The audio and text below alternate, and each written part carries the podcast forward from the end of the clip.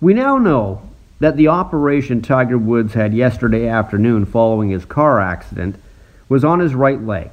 It included doctors inserting a rod in that leg as well as screws and pins in his ankle and his foot.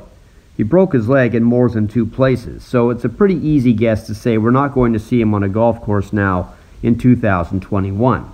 The other question that's harder to answer at this point is what did that rollover accident do to his back, which was recovering from a fifth operation?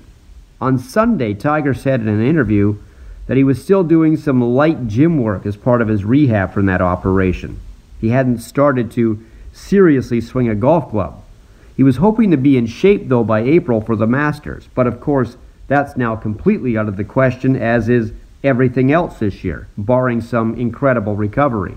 And while Tiger has put together those kind of recoveries before, both on and off the course, coming back from this accident with these injuries at the age of 45 will be his biggest challenge yet. And how this injury affects a golf swing that he already had to work around a wonky back is unknown.